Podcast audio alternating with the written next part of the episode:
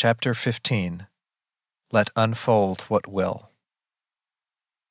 Ain't got a woman in any port waitin' heartbreakin' for me to court.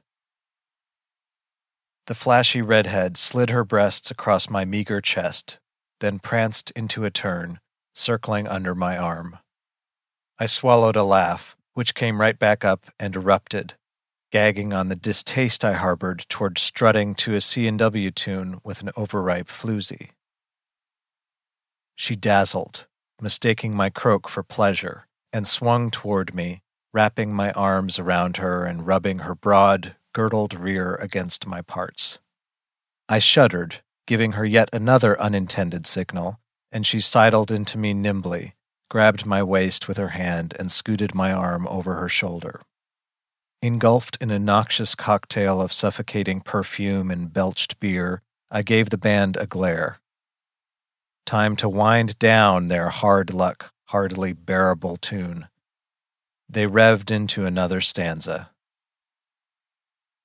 I'd done some serious dodging to avoid the dance floor in this cavernous western joint. Met no woman's eye, kept moving from the bar to the bathroom to the shadows to the door, sticking close to the herd like a young wildebeest running from lions. The number of aging solo women here tumbled me back to middle school dances, boys in a protective huddle, girls sidelined by our terror but stalking the lone stray.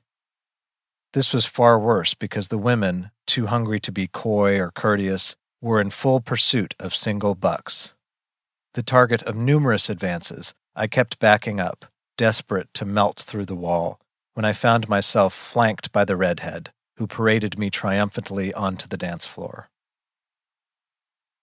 Them lonely days on the road, and the hurting nights full of woe, woe, oh yeah, but no woe man in sight no love to set things right. If you judge yourself by how others see you, I'd judge myself a half wit loser with a rotten disposition. There were far better dance partners at the cowboy roundup this evening, even some charming, non predatory women like Mamiya. I could have asked one of them to dance and had a pleasant, uncomplicated conversation with her, then said good night and no more. Maybe it was because of Trove that this place felt so tawdry and stale. Remembering the clean green of my cannabis plants in their loam, the waft of rain coming down the mountains, sun heated ponderosas, notes of the meadowlark and the thrush, I yearned for Joaquin's porch.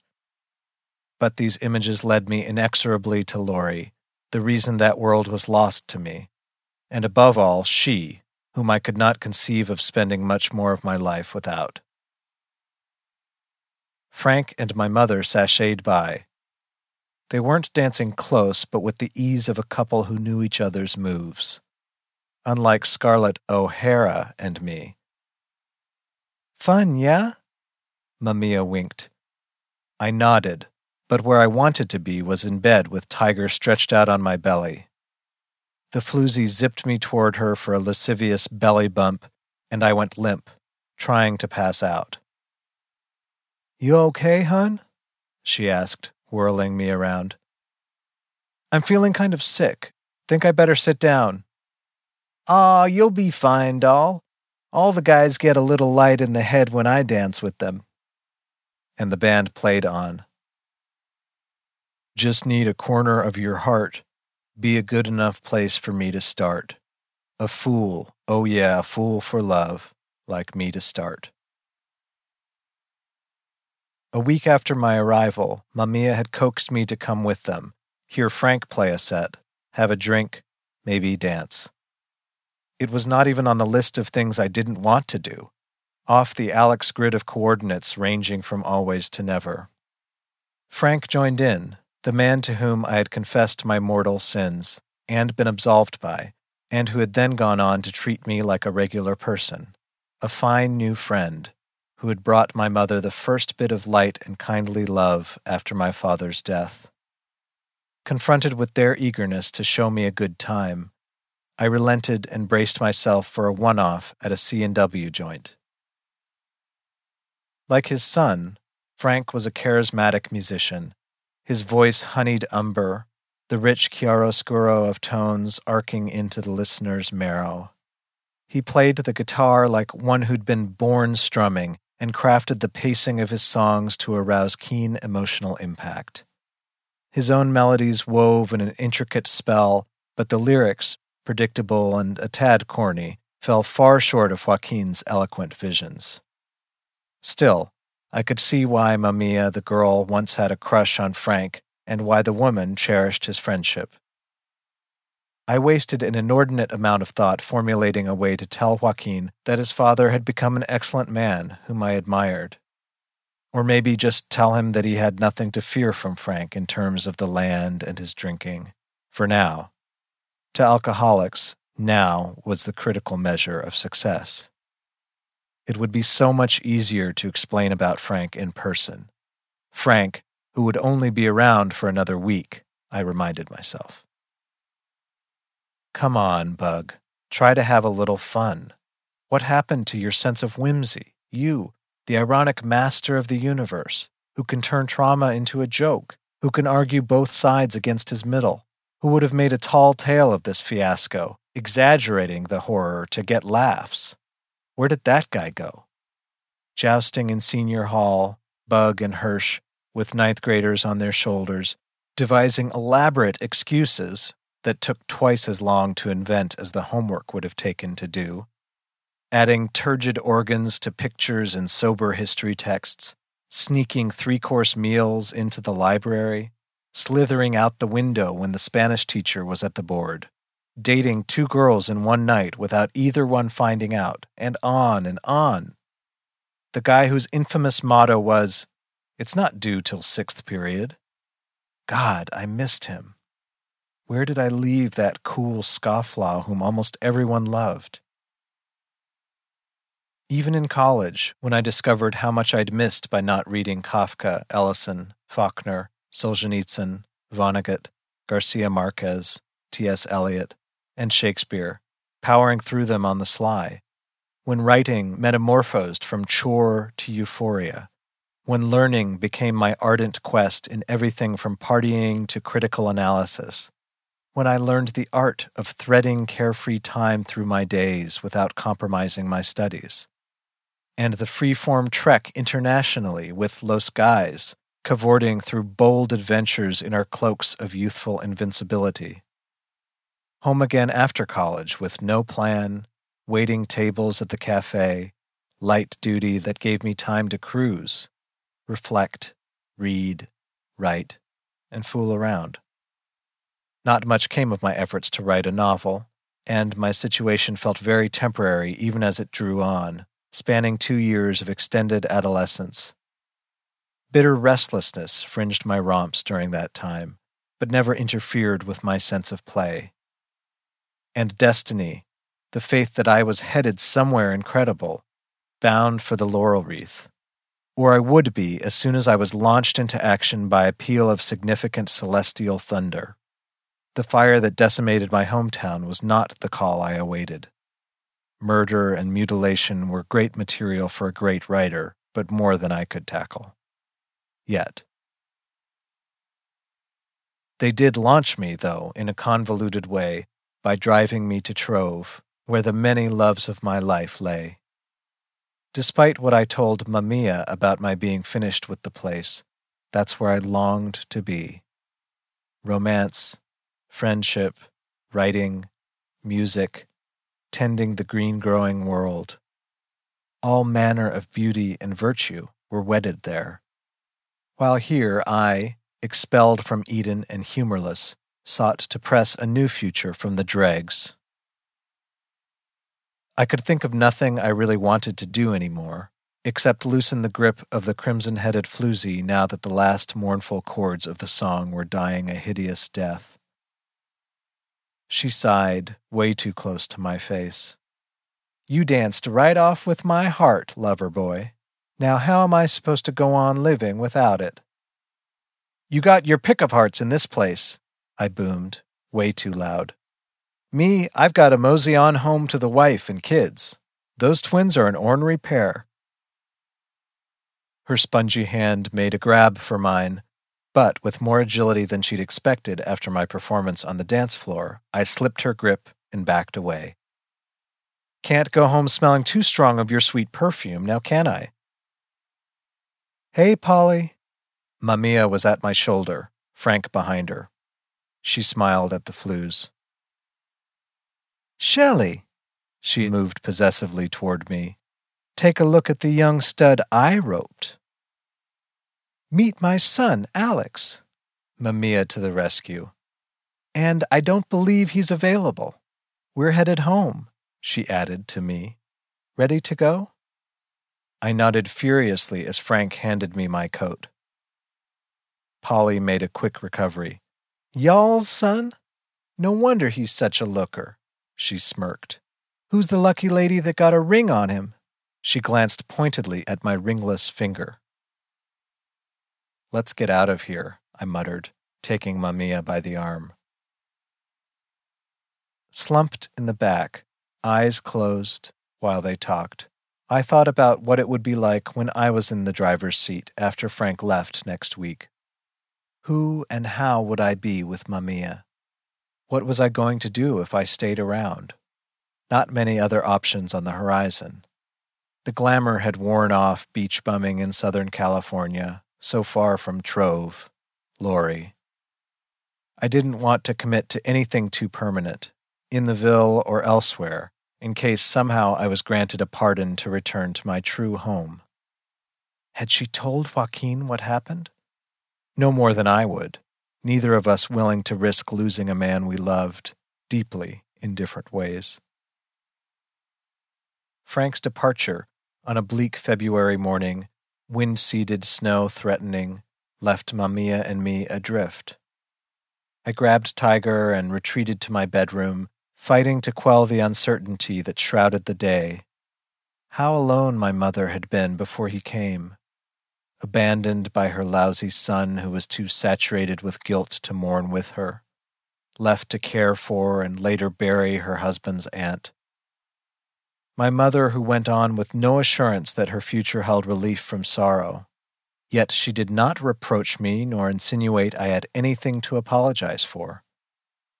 Instead, she wrote, opened her soul wide to enfold me, dead or alive. And as the second winter of loneliness veiled her, an unlikely reunion with Frank breached the dark fabric and restored to her a crepuscular happiness. Even that spindly light I resented, punishing the one who had embraced me. Now the source of good cheer was gone, and I, the cause of misery, dwelled with her, ye persistent albatross reminding her not to enjoy life. Frank had invited her to visit him in L.A.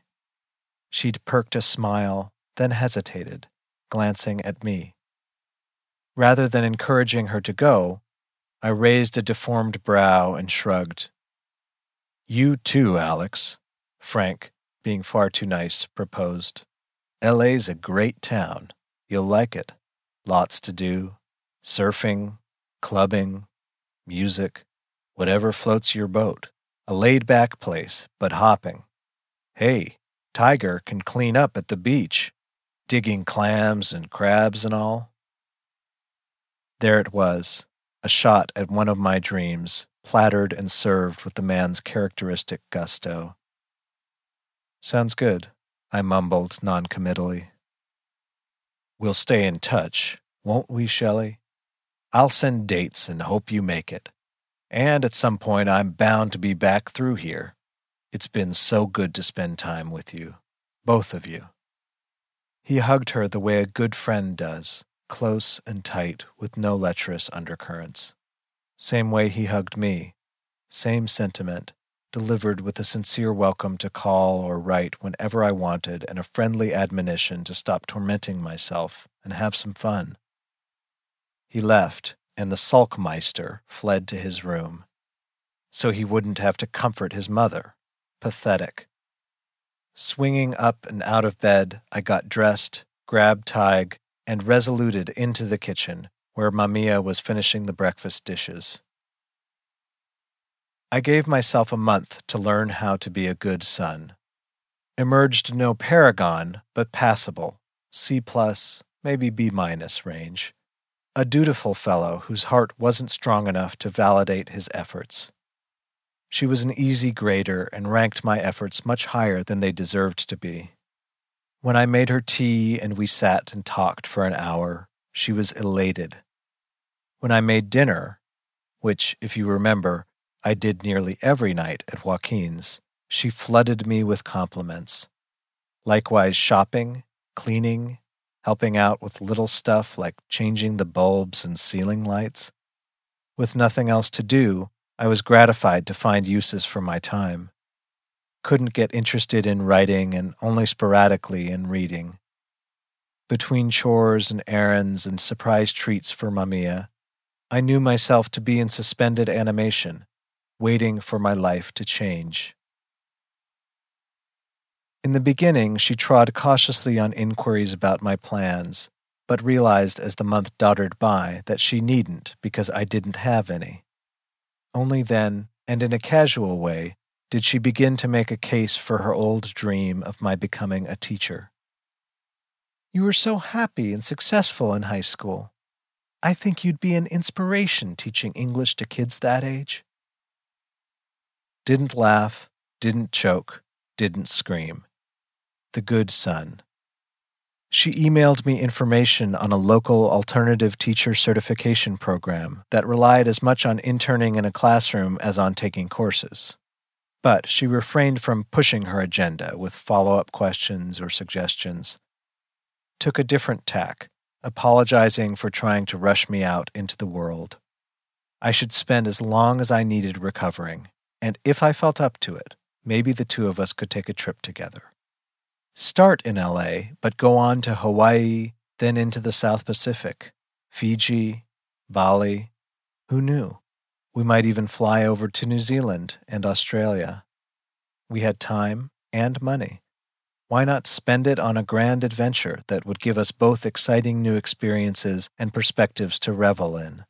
She had me at Hawaii, but the subtextual core of my brain, which was a close replica of hers, knew that she was offering this bait as a means of getting me to figure out what to do instead. She, too, was waiting for my life to change. Neither of us acknowledged this shared understanding, but talked avidly about our route and destinations. In the meanwhile, as the snow gave way to young greens, I was recovering my health and strength, unconsciously getting in shape for a journey of my own devising. The postman came early to Mamiya's house, often before I had shuffled into the kitchen for coffee. It shouldn't have mattered when the mail arrived, since none of it was for me, but I couldn't stop hoping. This morning, unseasonably warm like April in March, for the first time I walked past the pile without looking. Had decided on a course of action that night, in and out of sleep, a purpose and direction that I grasped as worthwhile. Good morning, sweetheart. Did you see the letters for you? Mamiya smiled, her ready hug my welcome to the day. Two of them, one from Joaquin, one from Lori. Separate envelopes, both mailed from Trove. Tear them open and race through them? Or keep them for later, savoring the anticipation? Though they might both be ugly condemnations, extinguishing any chance of homecoming. I slid them into the pocket of my robe and took the cup Mamiya offered me. Studied the headlines of the local paper as if they held critical information. Homicide suspect arrested. Charges filed against city clerk. Teachers' union calls for strike. More winter weather on the way. The longer I waited, the less important the contents of the letters became. I had resigned myself to whatever.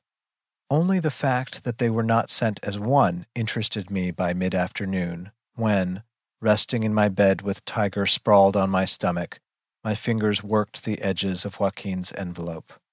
His would be first, I had decided. He had less cause for venomous recriminations. It was warm, in fact, though brief, scrawled in seeming haste. simply an update on his condition, a hope that I was well, an assurance that he missed me alongside a wish that I had not left so abruptly. Okay, a slight reproof there. But of course, coupled with his understanding of my mother's need for me. One paragraph, lines widely spaced to fill the front side of a page, and signed, Ever your friend, Joaquin. He didn't invite me back outright, but he didn't close the door on that possibility either. No bridges burned. As I folded it back up, a P.S. on the other side soared me. I'm working on a new song and need a line. Gentle friends who pass within my mind, have you seen the golden winds below timberline? Time after time, dee dee dee dee da. An open hand extended to grasp mine. Emboldened by his words, I tore apart Lori's envelope. Even shorter, likely written at the post office without Joaquin's knowledge when she was mailing his. It was an unadorned apology for evicting me from Joaquin's, twice, and a somewhat grudging recognition that Trove was as much my home as hers. The last two of the four sentences she wrote were the key to her missive. Joaquin and I are expecting a baby. We're so in love. A baby? When, she didn't say. Hard not to wonder whether our illicit night might have been procreative. If it had happened then, she'd be about ten weeks along. October. Joaquin had written nothing about Lori being pregnant. He had to know. Maybe she'd conceived earlier, like in December. But the fetus surviving that New Year's Eve crash, not good odds. And Joaquin could hardly have been in love-making mode with his leg in a thigh-high cast. I was possessed by an unequivocal certainty, rereading the words, that it was mine. And that's why she'd told me. But how to get a message to her privately? Am I the father of this child? No way other than in person. And why would she tell me? Well, if the kid looked like me. I awoke from a dream that night holding the image of an immense flower with a single circular indigo petal. As I watched, it opened, revealing another, crimson. That one gave to azure, which flared wide to expose orange, to turquoise, to gold, to ivory, to crystal, which I could nearly see through, for I stood at the center, naked. The grandeur ringing me blazed my eyes. Slowly, with great care, I caressed a petal. At my touch, it withered. Another, and another. Stop, I cried. Listen to me. You're mine. Several shriveled. I stood rigid, ashamed, then subdued. Let unfold what will. Do nothing but behold with humility. Be still. Divine guidance or wishful thinking? Who knows the source of visions from the dark side of the mind? Emanating from an unfulfilled yearning to dwell at the heart of beauty enraptured? I grappled with the ethereal as petals fell away and I was left exposed. So much to say and none to hear me. Yet whatever I wanted to tell them fled with the mirage. The problem with the Zen like commands the image delivered is that none of them meshed with my plans. Though their counsel may have been worth heeding given the chaos that doing things my way had wrought, I had no patience for complying. It was time to get on with my life, an impetus I acted on the next morning. One of the local community colleges offered courses in a program called TESOL, Teaching English as a Second Language, which would enable me to apply for jobs in foreign countries. Yes, it meant teaching simple language and grammar, not literature. But it would put me far enough away to dim the temptation of returning to Trove. An easy out and an appealing one. I could sign on as a substitute teacher at high schools here while taking TESOL classes to get my bearings in the classroom and to see whether I could stand it. Subs were in high demand, as the classifieds indicated, qualifications as minimal as the pay. Mamiya could travel with me to wherever I was hired so she'd have a piece of that trip she seemed keen on. I wouldn't mind teaching on a South Pacific island. Maybe they'd have an American school and I could get a real job there. Lots of research to do and plenty of time to do it. A man without a schedule and no hurry. Before heading into the kitchen for coffee and a meaty conversation about my prospects, I typed a short reply to Joaquin. Great to hear from you. I hope you're healing well. So sorry I left you in a lurch with the greenhouse care, but you're right. My mother needs me. And it's time for me to get on with my life, much as I'd like to keep feeding off your dreams, which nourished me through a rough time. We're going to be traveling pretty soon, my mother and I, and hard to reach except by email. I'll send a postcard or two along the way. Greetings to Lori. There I paused, not on Lori so much as on what I'd planned to say next. And from Tiger to Montenegro. What about Tiger on our world trip? I'd never leave him behind, but what kind of a life would it be for him? Crated on the plane, then confined to a hotel room if we could even find a cat friendly one? Quarantined at customs? Lori would think of that too and offer to take Tiger back. I deleted our travel plans. We'd figure it out. The less said, the better to them. Signed it, Your grateful friend who also misses you, and added my own P.S., an inspiration of the moment. Time after time, calling me to pine. Regrouping, for the sake of tea, I announced to an elated Mamiya that I was going to look into her alternative licensure program and sub as I took classes, my own idea. At the same time, I'd check out American schools in other countries where cats were welcome. Europe more likely than elsewhere.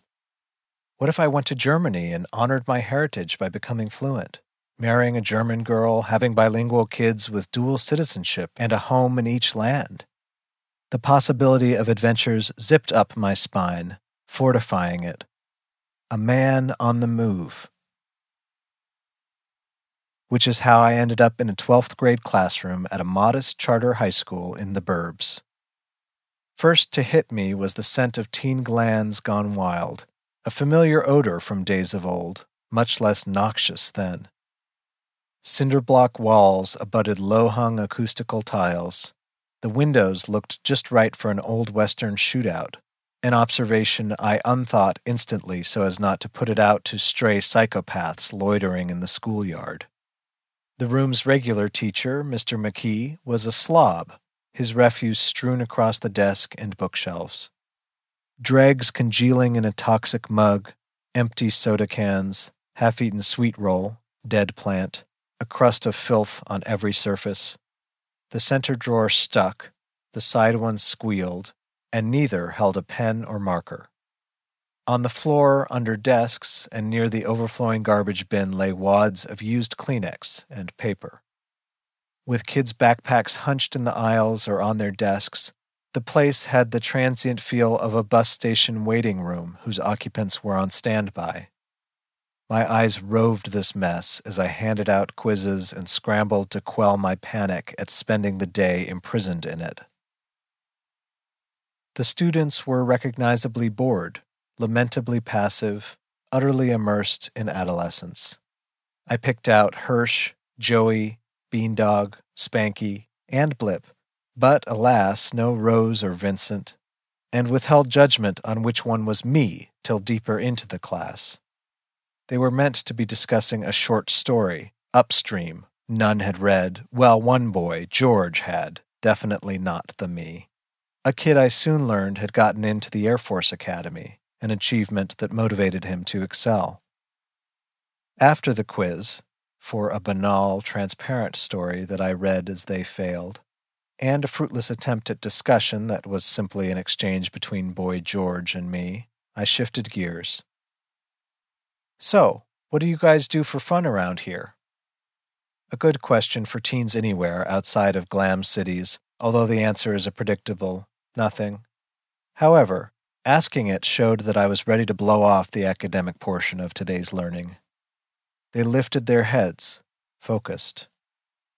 You new in town? Beandog countered. I am, living in my deceased great aunt's house with my mother since the family home and my rental burned down. Is that how you got hurt? Blip plunged in. Of course, that's what they'd really want to hear about, and knowing my audience, I accelerated into an heroic tale without any hesitation. So, yeah, I lived through the fire in Vista Grande three years ago, the one that took out most of the town. Dramatic pause.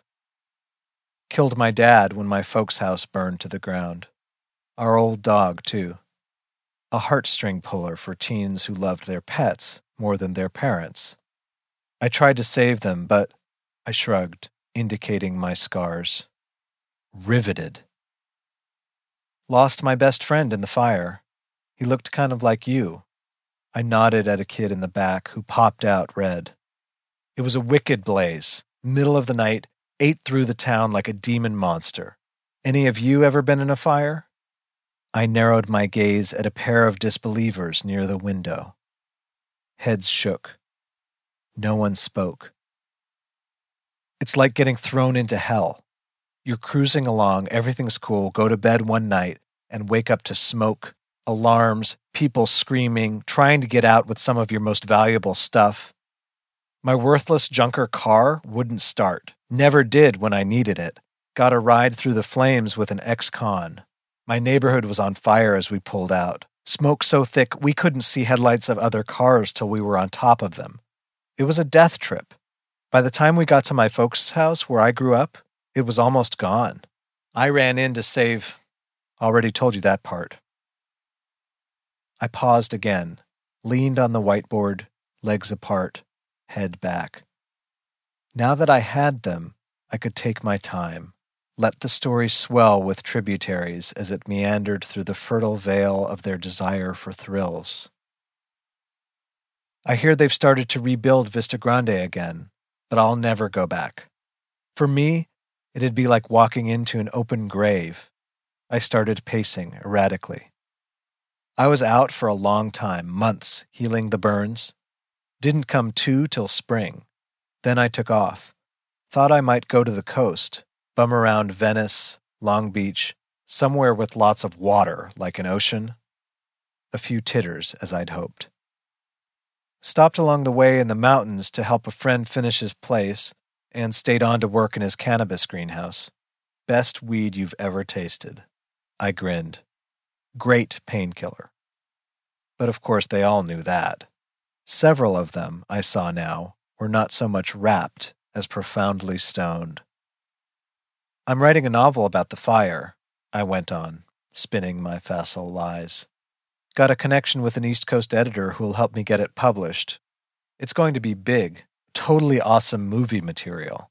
And of course, a fat lot better to watch on screen than to live through, for those of us who were lucky enough to make it. A solemn pause and a choked cough, underscoring how hard it was for me to talk about this. One super thing my woman was in Scotland, still is, working on her PhD dissertation, so she's fine. We'll get married when she comes back next year.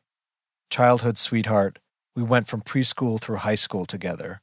So, like, she knows me from way before the scars, when I was a swaggering dude. Hard to picture, but I was a player back then. Pretty cute, the kind of cool bro you would have gone for. Tapping a front row blonde on the head. She cringed, then giggled. I winked. Laughter skittered. I stepped back. And my woman, she's beautiful, star quality, and incredibly smart. Harvard grad. Is that where you went to college? Snort. Nah, I had way too much fun in high school. Didn't get serious till second year of college. Here's the deal, kids, and I'm not fooling with you. Seize the day. You heard that? Saul Bellow said it first. Seize the damn day. It means enjoy being young while you are. Make it good. Don't waste your youth getting hung up on school and other stuff, or griping and wishing you were an adult or a child again. You've got a choice between souring out and making the worst of things or having a blast, which is the road I took and the one I'd recommend. Your call, but don't blow too much time deciding because it's over real quick. Take it from El Hombre del Fuego. Five minutes left, and I was hardly warmed up. Exploits from my storied high school and college days flooded my mind. Post college travels with Hirsch. I'd keep that dude alive. More, make a giant of him. Could have reeled out some recent tales, like that of the murderer I overpowered in the greenhouse. But I held off, won their allegiance with a parting kindness. So, if I tell you what this story nobody but George read is about, will you keep quiet about my doing it? George? Of course, his response unanimously affirmed. Here's the gist Boy discovers he's adopted, runs away, upstream, saves a kid from drowning, figures out he's the kid, and his adoptive parents saved him like he did this kid. Theme Self discovery with a dash of salvation thrown in. What's due tomorrow? We're going to keep discussing this story and write on it in class, as always. Wow. Okay. Good luck, y'all. I saluted them.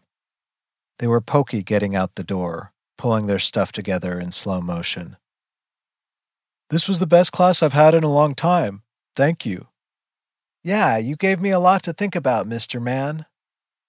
Seize the day. Make a good tat for my arm. You're the man, el hombre del fuego. Thought with the scars you were a vet. We've got a lot of them in this town. Your story's way cooler. Hope you come back. It'd be so great to have you for a teacher. I think you're still pretty cute. Thank you, Mr. Man. Brilliant. I'd hit my stride in the first class of my first day of teaching. I'd be a rock star before the week was out. Except McKee came back, and the next class I subbed for at a different school was very well prepared and discursive. They hardly needed me once I'd taken roll. Still, I knew now that not only could I do it, but I was a natural born high school teacher. The classroom, stinky, drab, restive, would be the stage on which I'd play the lead. The courses in my alternative licensure program were a cakewalk after my serious academic pursuits at UNM. Their value arose from providing common ground to relate to experiences in the field. In a district hamstrung by the scarcity of instructors, several students were already teaching on waivers and brought in problems of the day for us to dissect. It was the best kind of education for a novice. My untested confidence grew, feeding my impatience to begin. May lobbed that opportunity into my court. McKee was undergoing emergency surgery and would be out the last three weeks of the year. His senior sections had clamored for me to return as their sub. Small wonder given my golden day with them. I was hired as a long term sub rather than a replacement teacher, which is to say, cheaply. Fine. I was in. Bye bye, McKee, I thought, saying. Your realm is mine now and forever. That weekend, Mamiya and I went in armed with cleaning materials and a vacuum, spent three hours making the room tolerable. Threw two large garbage bags full of disgust into a can at the rear of the building. It wasn't a showroom when we finished, but I'd laid claim to the space in the process. My final act, a clear declaration of revolution, was to move the desks out of rows and into a circle, albeit a big one, but far more amenable to honest, animated conversation. I had newbie status on my side if I got in trouble. Imagine, if you will, the classic homecoming of a legendary warrior whose courage, might, tenacity, and skill have vanquished the enemy not an altogether exact analogy, but that's what I felt entering the classroom, a theatrically late entrance, the following Monday. Not only cheers and applause, but a standing O, caps in the air, yeah, even hugs from the least fettered of the crew.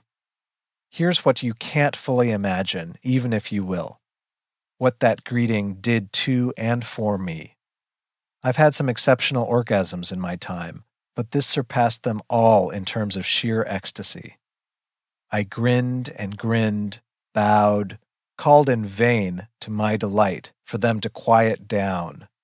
They were talking over one another, all about how they insisted on my coming back and how cool was the circle and like what had I already done to this trashy room and I was the greatest teacher they'd ever had and now they had something to look forward to besides the end of school. More than the end, even. Forget warrior. I was a god. Three weeks in May of senior year is no time to get into heavy work mode, but that's what McKee had planned. They were to read Crime and Punishment, a tome that George himself was balking at. A dreary way to punctuate their high school careers, and I immediately freed them of that burden, promising once again to summarize the novel and let them spark note it in further detail for the standard final exam, which I'd be required to give. But then I'd be the one grading it, too, I assured them. No hard ass I, not in May with these adoring fans, who quickly spread the word so that subsequent sections were jubilant upon arrival. Apart from indulging in plenty of story time, outdoor lazy classes, a field trip, aka creative writing exercise, to the nearby breakfast burrito cafe, I did have a novel in mind to share with them, but knew I'd have to buy it myself and swear them to secrecy about reading it. At least initially, until I ferreted out the limits of the approved curriculum, which looked stunningly dull from what I could uncover. I decided to get the book first, make it a surprise they knew was coming, let the anticipation grow, and then bingo, bring it in each copy in a brown paper bag to emphasize its illicit and racy contents. What would they find pulling it out? Hunter S. Thompson's wacky, maniacal Fear and Loathing in Las Vegas. Drugs, sex, rock and roll. Even for pot smokers who consumed impressive amounts of cannabis, the range and quantity of drugs in this depraved saga would knock them sideways. A few of them would have seen the movie, but reading and discussing the book was irresistible fun. Thompson and I would sneak tidbits of sophisticated cultural and political knowledge into their unsuspecting minds along the way. Friday. Copies procured second day air and bagged. I stood beaming pierce eye rays at the class until a profound, explosive silence froze the room. Among the many things that amazed me about myself, about teaching, is that facing these kids, I was not conscious of my scars. They were part of who I was, a man whose distinctive persona the kids loved.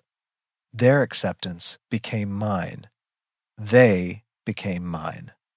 My moods, my whims, my passions were theirs. I could lead them because I could read them. My private aphorism. This morning I was in total hunter mode and regalia bright Hawaiian shirt, ridiculous safari jacket, hat, and shorts, hiking boots, dark glasses, cigarette holder. Ray bombing them, I thought someone would recognize the gear and call me out. But no. A circle of stares, enthralled, watched to see what I'd do next. I strode the perimeter, muttering, then leaped onto the desk, waving my arms, shouting, We can't stop here! This is Bat Country! and ducked. Held the crouch for the count of five, then straightened, swinging my finger around the circle at each of them. Anybody? It's a line from Hello? Bueller? Bueller? Yep, times were not what they were. Indeed, they examined the bagged books I handed them like the relics from a lost culture that they'd become. A few had indeed seen the movie and recognized the title, but even they didn't know it was made from a book. So, not Bat Country, but Terra Incognita. In fluent Hunter S. Thompson, which I'd spent nights learning in high school, I read the opening chapters to them, sidetracking to explain the premise. Got them to when the doctor of journalism and his attorney threatened to tear out and eat the lungs of a skag baron at which point they were hooked. For added incentive, I finished with no quizzes on this one. Read it for the sheer magnitude of Thompson's savage journey to the heart of the American dream. And remember, keep it in the bag and don't tell anyone I gave it to you. Unless you want a new sub in here next week. When's it due? George, pen poised. You tell me, I fired back.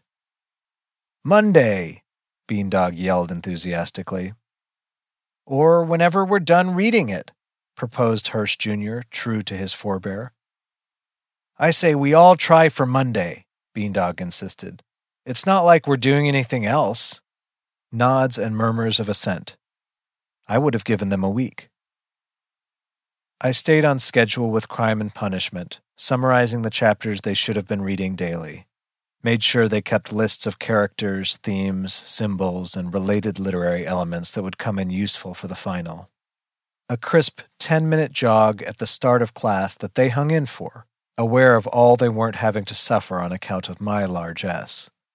Then we'd get into the real stuff arguments over the choice and quality of drugs, cars, Las Vegas acts, I'd pull over on the shoulder of certain passages to dive into meatier discussions, such as on page 18. How can their journey be described as an affirmation of all that is right and true and decent in the national character?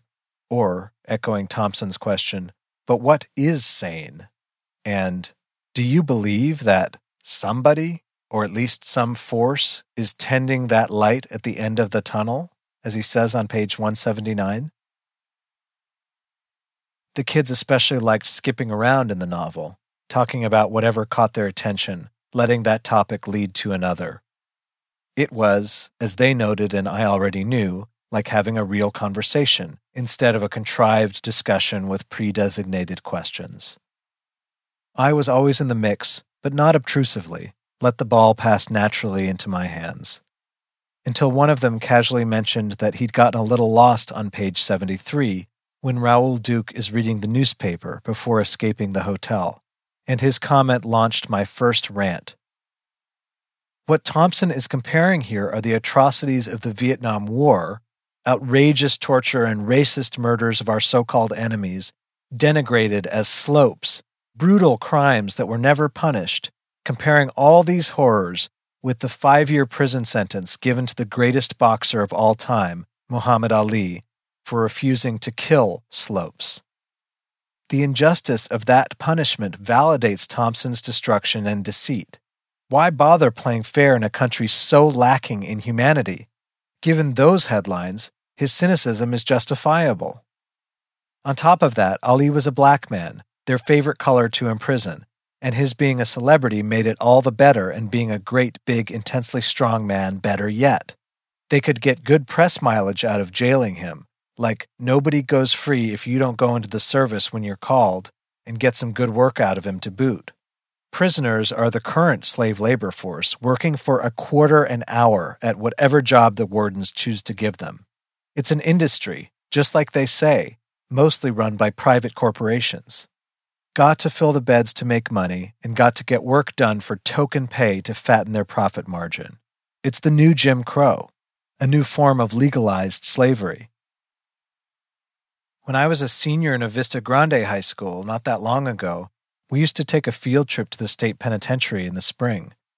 The year I went, they let us walk into a solitary confinement cell, and it was like being trapped in an animal cage, designed for breakdown. I would have gone nuts in there in a day. Then I thought about night, everything pitch black, and how lonely I'd get. It broke my spirit just imagining the terror and dehumanization of that kind of unlife. The inmates had one hour outside in an exercise cage on weekdays. They took us to the death house where the last prisoner was executed. IV still set up, clock stopped at 12, and after we saw solitary, I could see why the guy volunteered to die, meaning he stopped the appeals process. You're dead either way, slow or fast, and there's no way out of the pain. Oh, they tried to indoctrinate the prisoners with religion. Great audience, very receptive, but what a fraudulent way to recruit believers, hauling the hopeless into your ranks. I paused just long enough for a breath. The question not yet conceived when Thompson wrote this is whether five years in prison is worse than five years at war. What's the relative PTSD rate for one versus the other? Who has a better shot at a life coming out of that scene? It's a bust either way. You guys, have you had to register with the Selective Service already? Of course they had. Just a piece of brotherly advice have a backup plan. The air had grown heavier, as though it bore rain. I knew I'd been talking too much, too long, in a vein too dark to leave open. But the kid's confusion had touched a nerve for me, though I hadn't realized it, because Hirsch's uncle almost died to save himself from being drafted and then killed in Vietnam. He used to get frothy telling us stories about those days. My best friend, the one I lost in the fire, his uncle was drafted to fight in Vietnam. The draft back then was a numbers game. You were assigned a number at random, so they claimed, and when it came up, you had to report to the nearest draft office to see if you were fit, and if you were, off you went to basic training, and from there into the jungle to fight a war with no good reason why. It wasn't like a Hitler ruled Nam. All our government had was this domino theory of communism taking over the world and what they really were after was a way of boosting the military industrial complex that churns out overpriced weapons of destruction. When Uncle Will's number came up, he wished he could take off for Canada, where lots of young men found refuge, but he had family obligations that held him back. He also had a very sure premonition that he would die in Vietnam if he went, and he couldn't fathom a more meaningless death. Not one to put his neck meekly through the noose, he headed into the draft office with a desperate plan, which worked out differently than he'd intended, though in some ways was even punchier. He took a razor with him, and he meant to slit his wrists with the recruiter sitting there watching him. But the recruiter left the room, left him for a good while by himself, and he got restless and slit them then, bled all over the asshole's desk, who, when he came back, called 911 and gave my bud's uncle a 4F, which means unfit to serve but to have to attempt suicide to free yourself. Why is this a culture that breeds and rewards so much violence in young men and then jails them for practicing it? So, a second piece of advice, and then I'm done. Keep your eyes open and a friend at your side. Hey, class is over. Wow, I really got on a rant, you all. Kind of a downer. Sorry. George came up to me as they filed out, mostly quiet. I learned more in the last 20 minutes than I have in all my years of school, he told me, sincerely. Thank you. He walked to the door, turned back. I know you think I'm insane to join the Air Force, but it's a free education and a terrific one, and I've always wanted to learn to fly. It's a really good deal for my family. That was the part I left out the way the military kept itself going on poor kid volunteers, the rampant economic disparity in this country. Didn't work back in the 60s or even the 90s when those on the bottom rungs had alternatives. But all of this sad, heartless century, it kept the maw of war glutted with hapless bodies. I don't think anything, George. You'll be great whatever you do. They're damn lucky to have you. I high fived his grateful hand. Keep ranting, man, Beandog called from the doorway. We love you. They did, and I them. It was the fulfillment of a dream I hadn't even dreamed.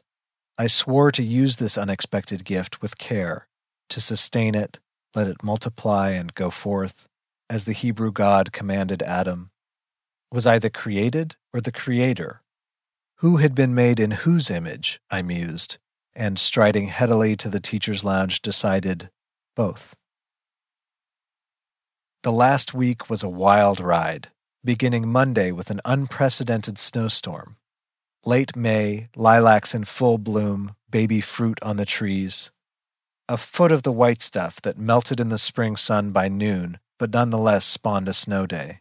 It was a miracle, for which my students credited me, and I accepted their accolades with exaggerated pomp. Global warming was, of course, the true cause, and we should have mourned this further proof of the chaos to come. But being remarkably short sighted humans, we celebrated our snow day in May rather than grieving the end times that loomed. Friday was laden with year end festivities, a bacchanalia before exams, climaxing with the debut of the almighty yearbook. In contrast with Monday, the weather was ideal for romp and gambol. Sitting on the athletic field signing books for my kids, I granted myself the freedom to be one of them, wrote playful and flippant and ridiculous things, all lines from Fear and Loathing I knew by heart. A bit impersonal, but clever approach, I thought, and quick. Never cross the great magnet. Do it right. Remember Horatio Alger. It seems entirely reasonable to think that now and then the energy of a whole generation comes together in a long, fine flash. Hang on to that fantastic universal sense that whatever we're doing is right. We had all the momentum. We were riding the crest of a high and beautiful wave. Indeed, but what is sane? Good God! You just backed over that two foot concrete abutment and you didn't even slow down. Later, I was sorry when I read theirs. Heartfelt and devoted outpourings of admiration, effusive promises never to forget me, and honest hopes that they could be like me some day. Very personal, warm farewells that still moved me when I read them years later. On my way to the lounge to collect my stuff that blissful afternoon, the principal, Morris Wright, asked me to stop by his office. Could have been anything, but I was not concerned. Hadn't I come in during the last inning of senior year and scored a major victory? Whether or not he knew it, the kids and I did, and we were the ones being educated, the reason this whole system existed. If someone had ratted out my deviation from the prescribed curriculum, so what? But far from chastising me, Morris invited me to return in the fall teaching English full time to the seniors on a waiver while I completed my licensure requirements. He'd been besieged by requests to hire me. McKee would not be returning. Yes, yes, yes. Ecstatic, I agreed before we'd even discussed salary. I'd done it, become a teacher by being myself, bold and unabashed. Broken the rules, but taught truths. Mamiya had been right and now she too would be liberated by my success to do as she pleased, once she discovered what that was. I floored Pac Man 2 driving home, zoomed up over the 25 mile speed limit by exuberant force of foot. The final exam I gave was breathtakingly easy, in part due to McKee's limited imagination, or indifference, and my alternative approach to learning. He asked, on a scale of 1 to 10, how well does Raskolnikov's punishment fit his crime? And explore a major theme that connects this novel to our previous readings this semester. That's one you could use annually no matter what you were teaching. My question was What is the American dream in Thompson's novel, written in 1971? Use specifics from the book to develop and defend your position. Then explain what the American dream is now, in your view. Since McKee kept terrible records, which Morris verified, I graded the kids on the last three weeks and the final only. All A's. Felt like Raoul Duke himself screwing the system. Wouldn't get away with that again, but just once was so sweet. At prom the following Saturday, a cluster of my kids had gathered around me. I thanked them for their gracious words in my yearbook, and they thanked me for their A's, the first some of them had ever made in English. What a tight cheeked culture we are, doling out scarcity with self righteous sadism. The founding fathers would never have heard of grades, and here we treated them like received wisdom from the divine. Yes, I did say some of that. Man, I love that we never know what's going to come out of your mouth. I came to school these last weeks just to see what you were going to do or say. It's amazing to have a teacher who's not like totally predictable, but totally smart and willing to put it all out there. You're a wise man. Basking in their adulation, I couldn't help sharing the news about next year with them.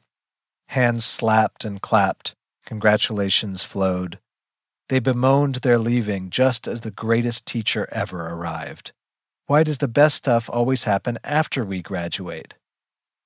I recalled saying the same thing my senior year, but shrugged benignly instead of telling them that. I wish you could get a job at my college. Thanks, but I've got a job to do here. Whole new bunch of eyes to open. Have you met the juniors? They don't deserve you, man. No way. A snarky bunch of deadbeats. It would be such a rush to have you again. Oh man, yeah, like a miracle. I'd even major in English. I thought you were planning to anyway, Dune. He just said that to make you love him. This way, kids, you get to come back and visit me. Give those deadbeat seniors I'll be teaching your sage advice about college. Show them the road ahead. Maybe teach a class with me. Want to dance, man? Beandog, aka Melanie, of course. She grabbed me, and there where I'd never wanted to be again, I was, but this time with a hot teen shaking her booty at me to a killer beat. I grinned at the upheld phones of my groupies and strutted into the undulating horde. At graduation, Sonora, the luscious blonde I'd embarrassed the first day, hugged me. You rock my world, teacher man. You're the heart at the heart of it. She'd been quieter than most of the others during this year end love fest, which I thought was due to my inept start with her, but not. The scent of the roses she was carrying trailed me as I hand shook my way through the festive scene. One last look around the classroom, all alone. Even after the cleanup, it was shabby and plain. With Mamiya's help, I could get some more color into it this summer, bring in some plants and funky posters for the walls, spiff it up a bit. But the key to its beauty was the kids, their thinking and laughter, triumphs and struggles, all the moments that transpired within the barren cinder blocks. It was weird to feel bereft. Never had I greeted the summer with ambivalence. Never had I been impatient for school to begin again. Strange, how my aimless quest to escape from the longing to return to Eden had led me to the discovery of a paradise, a place where I belonged. Rejuvenated, transported to a timeless realm where my companions were always eighteen, I could revel in the illusion of eternal youth. Sure, that might be harder when I was fifty, but I had decades to go before decrepitude. Spiraling around the circle of desks to the middle, it struck me that this was clearly the place to be, at the heart, not the head of the class. I had gone there instinctively and been enormously successful, but next fall I would do it consciously. Lead from the center.